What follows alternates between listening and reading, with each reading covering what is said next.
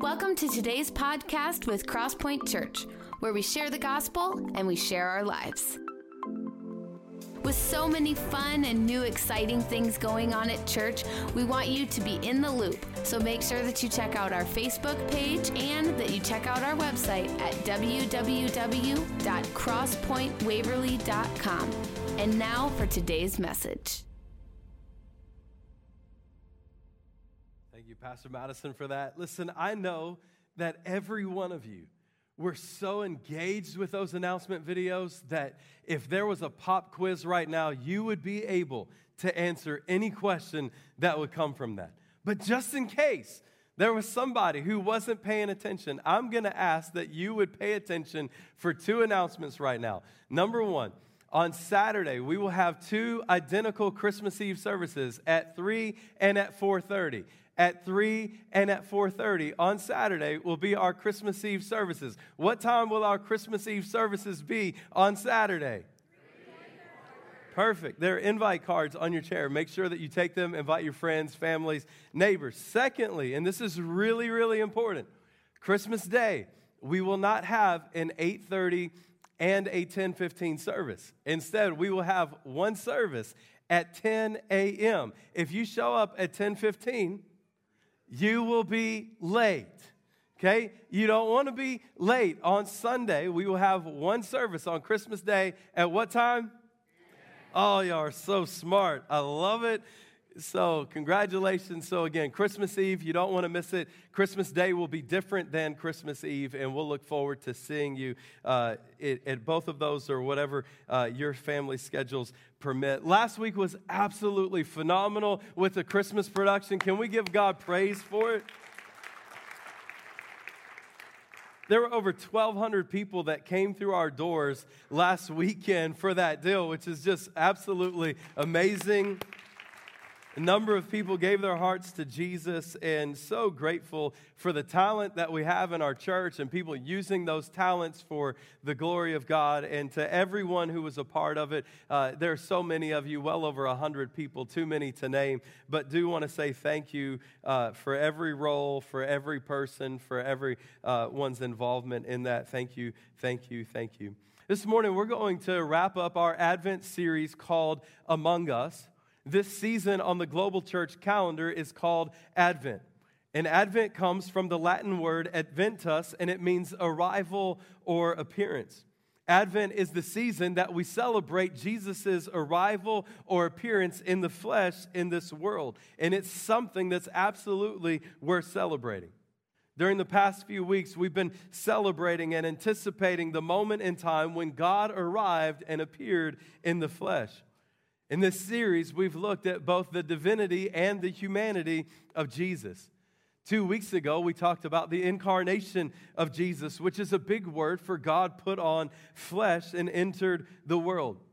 We talked about that the reason why he did this is because God's love for you and because you matter to him. Today, we're going to see that Christmas is a time to remember the greatness of Christ. Jesus is better than anything you're going to receive this Christmas season. I'm going to say it again Jesus is better than anything you're going to receive this Christmas season. How many of you have ever seen the movie Elf by Will Ferrell? Okay? So, in it, Will Ferrell plays this human who's been raised by elves at the North Pole. He eventually gets to go to New York and, and look for his human father. And as a human raised by elves, he has this strong affection and this loyalty and love for Santa Claus. And he ends up working at this department store in the toy department, and he hears that Santa is going to come all the way from the North Pole to, the, to New York the very next day. And so he stay, this elf, Buddy the elf, stays up all night putting up this elaborate display and decorations that you can imagine. And when he spots Santa, he starts jumping up and down until he gets a closer look and realizes that it's not Santa. Imagine that. Instead, it's just somebody dressed like him. Buddy's actions aren't so different from ours this time of year. How many of us go over the top in links of our decorations or plans or shopping for the holidays? How many of us are filled with the same excitement and wonder for something that ends up being a stand in for the real thing? We're exactly one week away from Christmas Day. The first part of John chapter 1 has two major characters Jesus and John the Baptist. We spent the past few weeks primarily talking about Jesus, but today we're going to look a little more deeply at what John the Baptist had to say about Jesus. I encourage you to turn in your Bibles to John chapter 1. We're going to pick up in verse number 19 this morning. John chapter 1, verse number 19. It's also going to appear on the screen. Here's what it says. And this is the testimony of John. When the Jews sent priests and Levites from Jerusalem to ask him, Who are you? he confessed and did not deny, but confessed, I am not the Christ. And they asked him, What then? Are you Elijah? He said, I am not. Are you the prophet? And he answered, No. So they said to him, Who are you? We need to give an answer to those who sent us. What do you say about yourself? He said, I'm the voice of one crying out in the wilderness, make straight the way of the Lord, as the prophet Isaiah said. Let's pray this morning. God, we thank you so much for your word, for the power that it has to transform our lives. We ask that over the next few moments that we would sense a demonstration of your Spirit's power. Would you make your word come alive to us, we pray. In Jesus' name, amen. John the Baptist was clear on who he was and who he was not. He said he himself is not the Messiah. He had self awareness.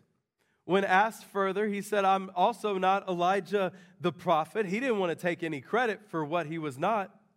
And they said, Well, if you're not Jesus and you're not Elijah the prophet, then who are you? And he says, I'm the one crying out in the wilderness, make straight the way of the Lord.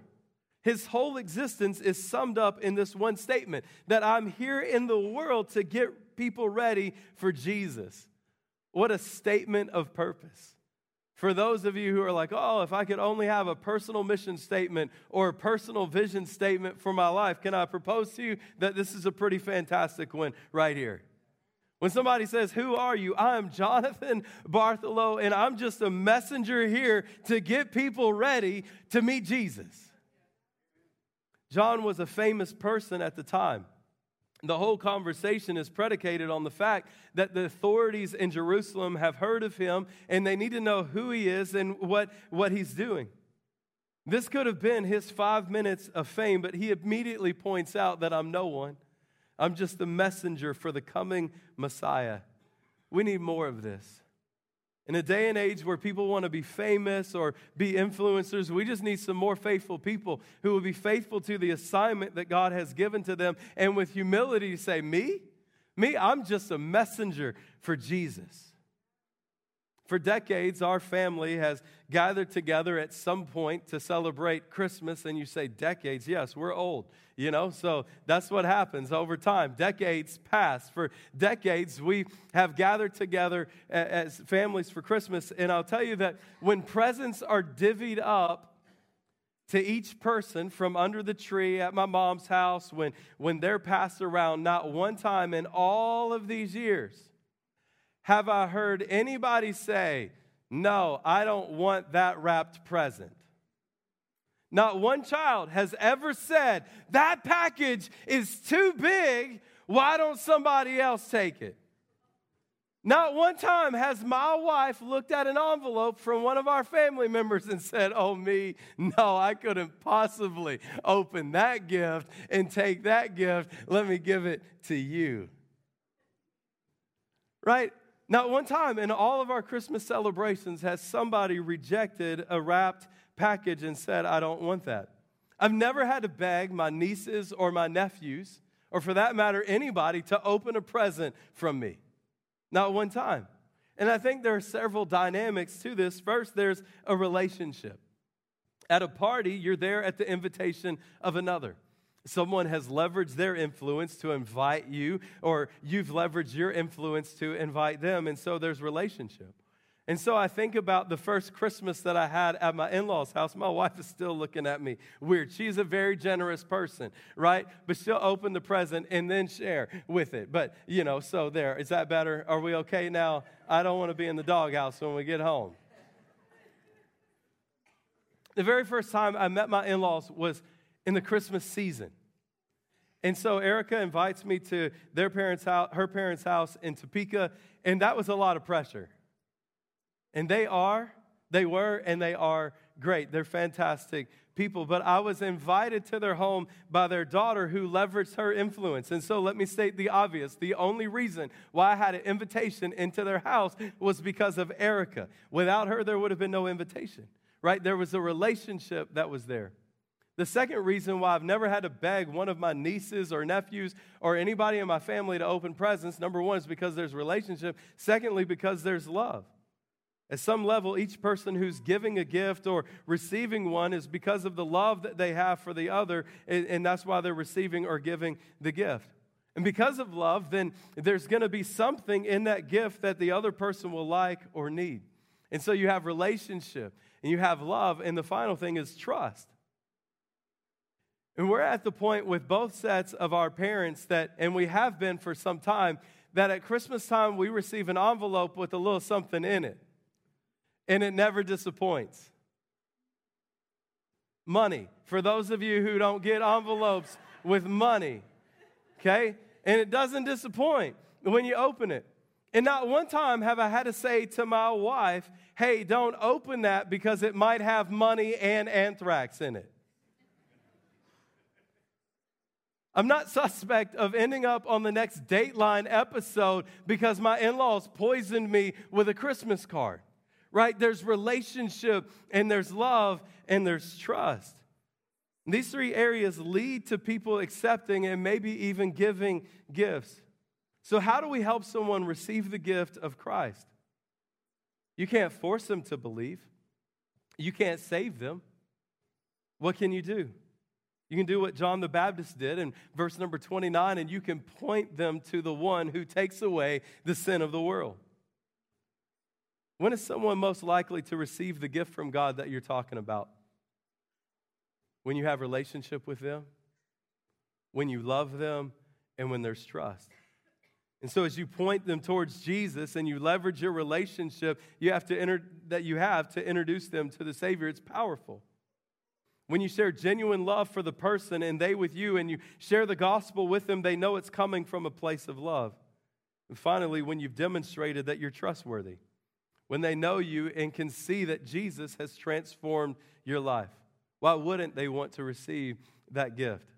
I'm not trying to oversimplify it this morning. Obviously, we do our part, and the Holy Spirit does his part of drawing all men to himself. But I want to encourage us this morning, in this season and in all seasons, let's do our part. Let's point people towards Jesus. Later in John chapter 1, John records an encounter with Jesus and Philip and Nathanael. Verse number 43, it says, The next day, Jesus decided to go to Galilee. He found Philip and said to him, Follow me. Now, Philip was from Bethsaida, the city of Andrew and Peter. Philip found Nathanael and said to him, We have found him of whom Moses in the law and also the prophets wrote, Jesus of Nazareth, the son of Joseph.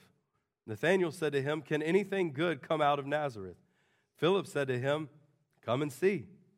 Jesus saw Nathanael coming towards him and said of him, Behold, an Israelite indeed, in whom there's no deceit. Nathanael said to him, How do you know me? Jesus answered him, Before Philip called you, when you were under the fig tree, I saw you. Nathanael answered him, Rabbi, you are the Son of God. You are the King of Israel. Jesus answered him, Because I said to you, I saw you under the fig tree, do you believe? You will see greater things than these. And he said to him, Truly, truly, I say to you, you will see heaven open and the angels of God ascending and descending on the Son of Man. In verse number 45, Philip found Nathanael and he said to him, We have found the one that Moses talked about in the law, the prophets talked about, this Jesus of Nazareth, the son of Joseph. We found him. Do you realize how big this is? For hundreds of years, People have been anticipating what has been prophesied. They waited for this moment. And now Philip is telling Nathanael that the moment that you have waited for is finally here. We have found Jesus. In a much smaller way, for those of you who have ever tried to purchase a home in Waverly, maybe even for those of you, especially in the past couple of years, you've waited and anticipated, and some of you have been let down and you've been crushed along the way. And then the realtor comes to you and says, We have found the right house for you. You make an offer on it, the offer is accepted, and you close on the house. And you're like, Thank you, God. The day that we set out for is finally here, and now you own the house and you're in it. The incarnation of Jesus is much bigger than that event, it's much bigger than that.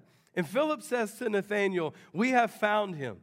He's finally here. The one that they talked about in the law, the one that they talked about in the prophets, Jesus of Nazareth is here.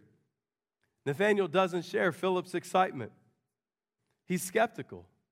What was his response? His response was this Has anything good ever come out of Nazareth? Has anything good ever come out of Nazareth? And watch this. Philip didn't stand there and argue with him.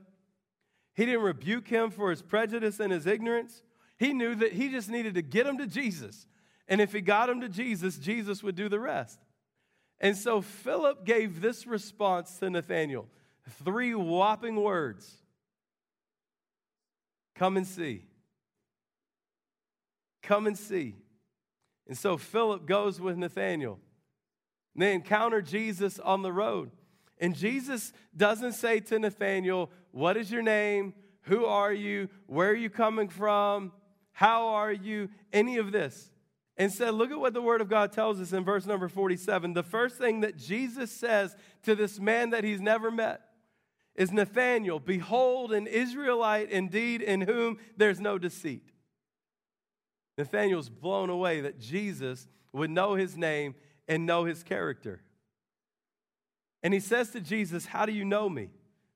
Remember, Nathanael was skeptical, right? How could anything good come out of Nazareth? Now Jesus is interacting with him, and these walls that he's built up are, are crumbling down. And Jesus tells him, He says, Before Philip called you, I saw you under the fig tree. Now remember what Jesus said when he first encounters him Behold, an Israelite in whom there's no deceit. And it makes me wonder what in the world was going on in Nathanael underneath that fig tree. What was he wrestling with internally for that statement to mean so much to him? He knew that in that moment that Jesus had, had, that he had been deeply seen by Jesus. And in that moment the skepticism leaves.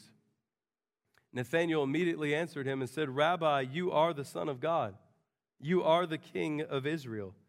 And Jesus said to him, You think that's something? You think that's something just that I saw you under the fig tree? You're going to see even greater things.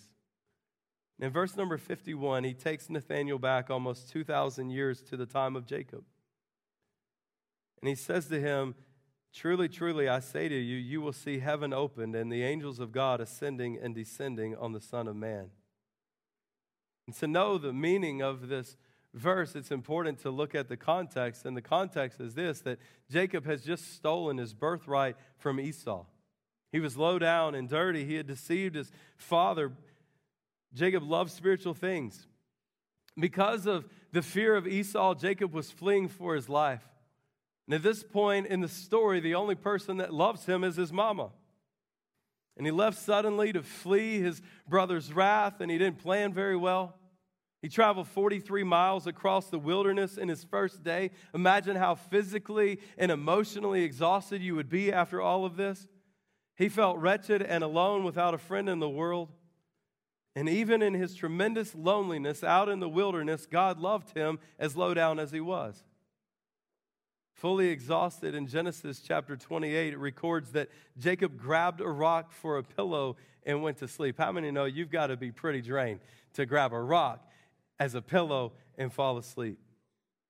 In that same chapter of Genesis 28, Jacob has this dream that there's a ladder that stretches from the earth to heaven, and the angels of God were ascending and descending on it.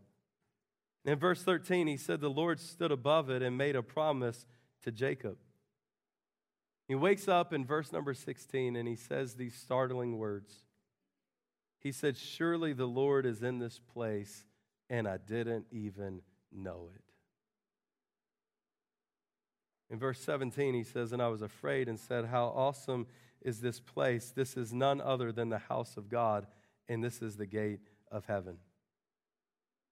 We don't have to have a ladder to try to reach from earth to heaven. We don't have to do as they did uh, in building the Tower of Babel to build a tower to heaven. The Messiah has come to us. The incarnation is about the Son of God coming to us. What a terrifying phrase that, that Jacob said that the Lord is in this place and he didn't even know it. I wonder for how many of you in this place today or watching online are in a similar situation where the presence of the power of the Holy Spirit is present and you don't even know it. The one that Isaiah saw is in our midst. In Isaiah chapter 6, verse number 1, in the year that King Uzziah died, I saw the Lord sitting upon a throne, high and lifted up, and the train of his robe filled the temple. Above him stood the seraphim. Each had six wings. With two he covered his face, and with two he covered his feet. And with two he flew, and one called to another and said, Holy, holy, holy is the Lord of hosts. The whole earth is full of his glory. And the foundations of the threshold shook at the voice of him who called, and the house was filled with smoke. And I said, Woe is me, for I am lost, for I am a man of unclean lips, and I dwell in the midst of a people of unclean lips. For my eyes have seen the King, the Lord of hosts. This holiday season, let's not lose sight of the fact that the greatest gift available to us is Jesus. And through Jesus, we experience grace after grace. Think of the most picturesque Christmas scene you can think of, and Jesus says, Even greater things than these you will see. I'll tell you the most picturesque Christmas scene that I've seen in a long time was in Antigua, Guatemala on Thursday, on Wednesday before we caught our flight. There was a beautiful Christmas tree, and the weather had to be at least 70 degrees. There was no snow on the ground, no ice in the streets. Instead, just sheer sunshine and Christmas lights. What a beautiful, beautiful Christmas scene that I saw on Wednesday. And Jesus says, You'll see even greater things. And some of you are like, That sounds miserable.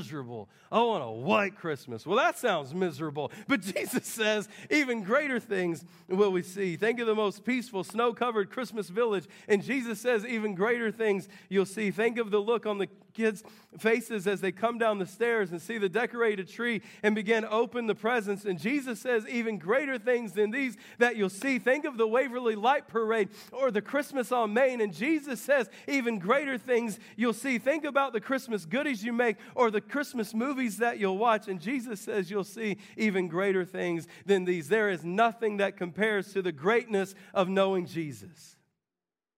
Jesus told Nathanael that he would see even greater things. The day that I was preparing this message, I went to a business in a different town. And when I walked in, there was an employee that was tearing up. And I jokingly said to the person who doesn't come to our church, but who I feel like I have a relationship with, I said, I had no idea that coming in today would make you cry. And honestly, I thought what had happened is that she had stepped outside where it was cold and that her eyes were tearing up because of the cold weather outside. As I stood there, I realized that that wasn't the case. And I asked if everything was okay, and it started a conversation. And in the midst of this conversation, she said to me, I believe in God. And at one time in my life, when I would pray, I felt like God heard me and that He listened. But right now, I don't know that He does. She said, When I pray, I feel like God's not hearing me. I don't think y'all are ready for what I told her. I really don't. I said, you know what's interesting? Is I just got through studying a passage for a message that I'm going to preach two weeks from now. And let me tell you what happened in that passage. There's this man named Philip who goes to this man, Nathanael, and he says, Jesus, the one that Moses talked about in the law, the one the prophets talked about, the one from Nazareth. He's here. And Nathanael responded with a skeptical response. And he said, How could anything good come from Nazareth? And Philip says to Nathanael, Come and see. And on the road, as they're going to meet Jesus, Jesus comes up to them and he doesn't ask his name. He doesn't ask his story. Instead, he looks at him and he says, Nathanael, an Israelite in whom there's no deceit. And Nathanael says to Jesus, How do you know me? And Jesus said to him, Before Philip called you, I saw you under the fig tree. I said, I don't think it's a coincidence that this is the passage that I would read and that God has sent me to your place of business today to tell you that He sees you under the fig tree. He knows your voice, He's still listening. Don't give up, don't quit praying.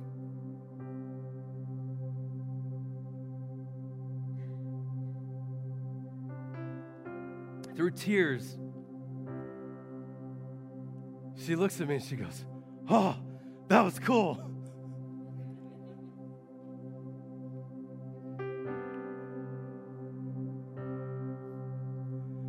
How many more people just need to hear the words that God sees them? And you could be the proverbial John the Baptist in the wilderness, making the way straight for the Messiah. I believe that God has sent me this morning as a messenger like John the Baptist to get you ready for Jesus. And so you might be in a situation like Nathanael, you might be skeptical. Others of you might be at a place where you're sitting under the fig tree and, and you're like, I don't know if God even knows that I exist anymore, that whether He hears me when I pray or if He even cares. Others might be like Jacob in Genesis chapter 28, where you're at the lowest of the lows. And at the conclusion of this Advent series, God has sent me to tell you that you matter to God. That the reason why He went through all that He went through was because of His love for humanity and because of His love for you. You matter to Him.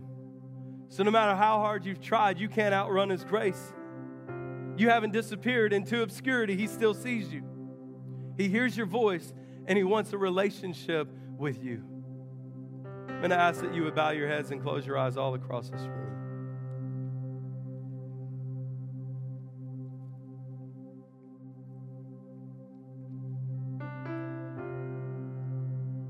Maybe there are some of you who've come in today and you don't have a relationship with Jesus. You've never asked Him to be your Lord and Savior, and you say, Today I want to become a follower of Him. I want to leave my lifestyle of sin and I want to be set free and walk in the freedom that Christ has for me. Maybe there are others of you who at one time walked with God, but you've turned your back on Him, and today you say, I need to see my relationship restored back to Him. In just a moment, with every head bowed and every eye closed. If that's you, you say, I need to ask Jesus to come into my life for the very first time, or you say, I need to see my relationship restored back to Him when I count to three. Why don't you slip up your hands all across this room? One, two, three. Lift them up all across this room. Thank you. I see that hand. You can put it down. Are there others this morning? Thank you. I see that hand.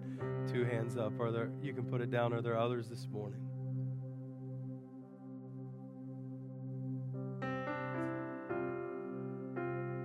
Let's stand all across this room.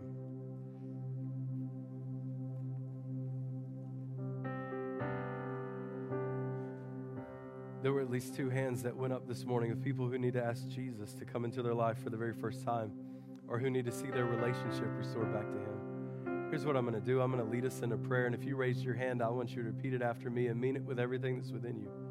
But know that you won't be praying this prayer alone, but that each of us in support of you will also be praying. Let's pray. Say, Dear Heavenly Father, Thank you so much for sending your son Jesus to die on the cross for me. I admit that I'm a sinner. I admit that I've messed up. This morning I ask for your forgiveness. Come and give me a fresh start. Be my Savior. Be my King. Take over every area.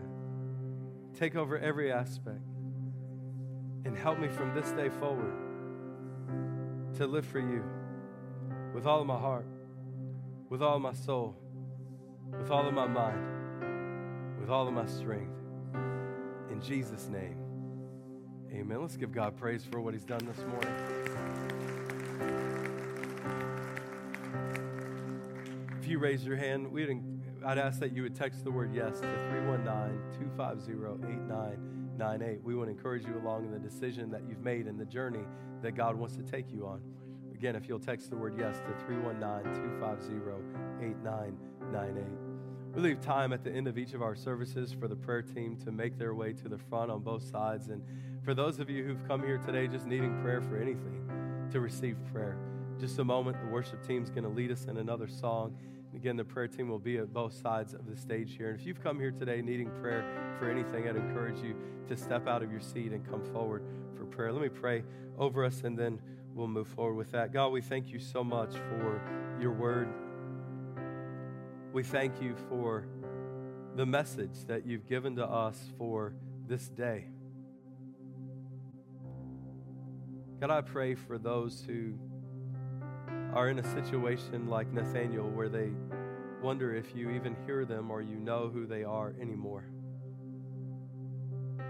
That today that they would hear those words loud and clear. That you know them. That you love them. Lord, I pray for people who are like Jacob in, in Genesis at the lowest of the low. That today, even before the service ends, that, that they would come running back to you and surrender their life to you. God, we ask that over this next week, as we extend invitations to people, to the Christmas Eve service, to services, to the Christmas Day service, that it would fall upon hungry ears and warm hearts. And that as we gather this next weekend to celebrate the incarnation of Jesus, that we would see a new birth, spiritual birth, where people would experience new life in you as a result of the gospel going out. And so, Lord, this week, prepare our hearts. As we gather with family and friends, would you give us prophetic words? Words that would encourage and build up our family members and our friends. Would you give us spiritually significant moments where we would sense and feel the presence and the power of your Spirit working with us, even in the ordinary interactions and the gatherings that we have this holiday season? We ask that your presence and your power would go with us. In Jesus' name, amen. Thanks for joining us. We hope that this message was inspiring and encouraging. For more information about this message or about all things Crosspoint, check out our Facebook and head to our website at www.crosspointwaverly.com.